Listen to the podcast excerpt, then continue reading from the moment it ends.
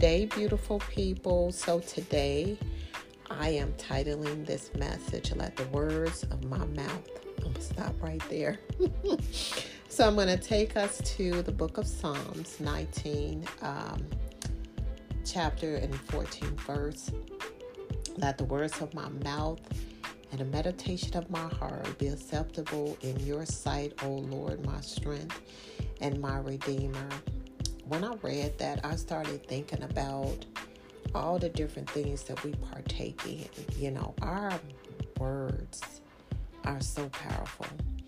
And that's why it is so important for us to be mindful of the things that come out of them and to be encouraging to other people. So if you're having issues um, with your mouth, let me help you because I'm still fasting on mine. when it comes to saying different things because you can be around the wrong people that have you somewhat gossiping and saying some things you know you shouldn't be saying and then you have to later on go back and repent with the lord and ask god to forgive you for what you've done. So my question is this to you all. What is the best course of action to take to have words that are pleasing to the lord?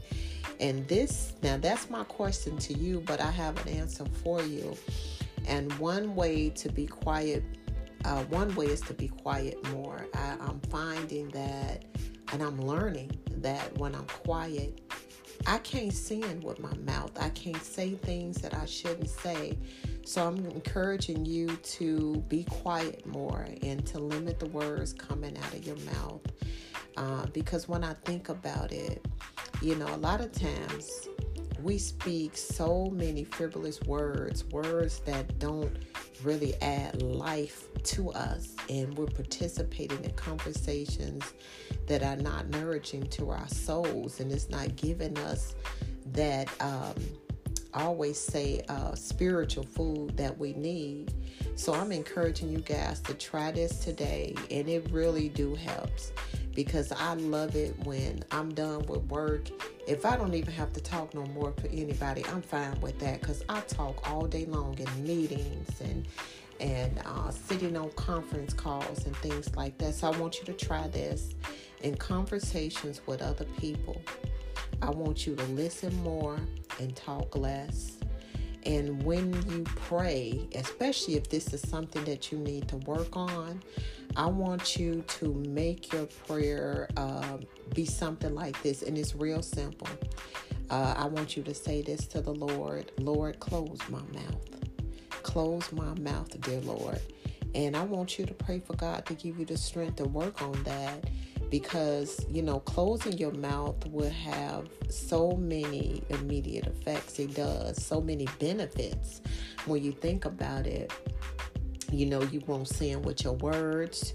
You will listen more. And guess what? You will learn some things. And i'm learning some stuff when i sit and i listen to people more because i'm learning some things about myself and i'm learning some things about that person that's doing all the talking and then also, one of the benefits is that you will seek to understand and not to seek to be understood.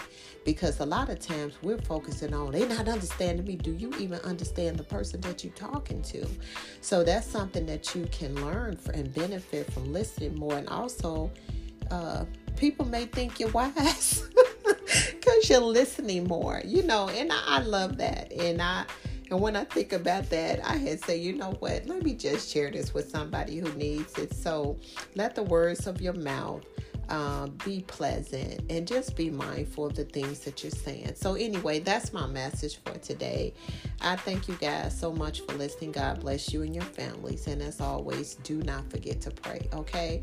And until we meet again, take care, guys. Bye bye.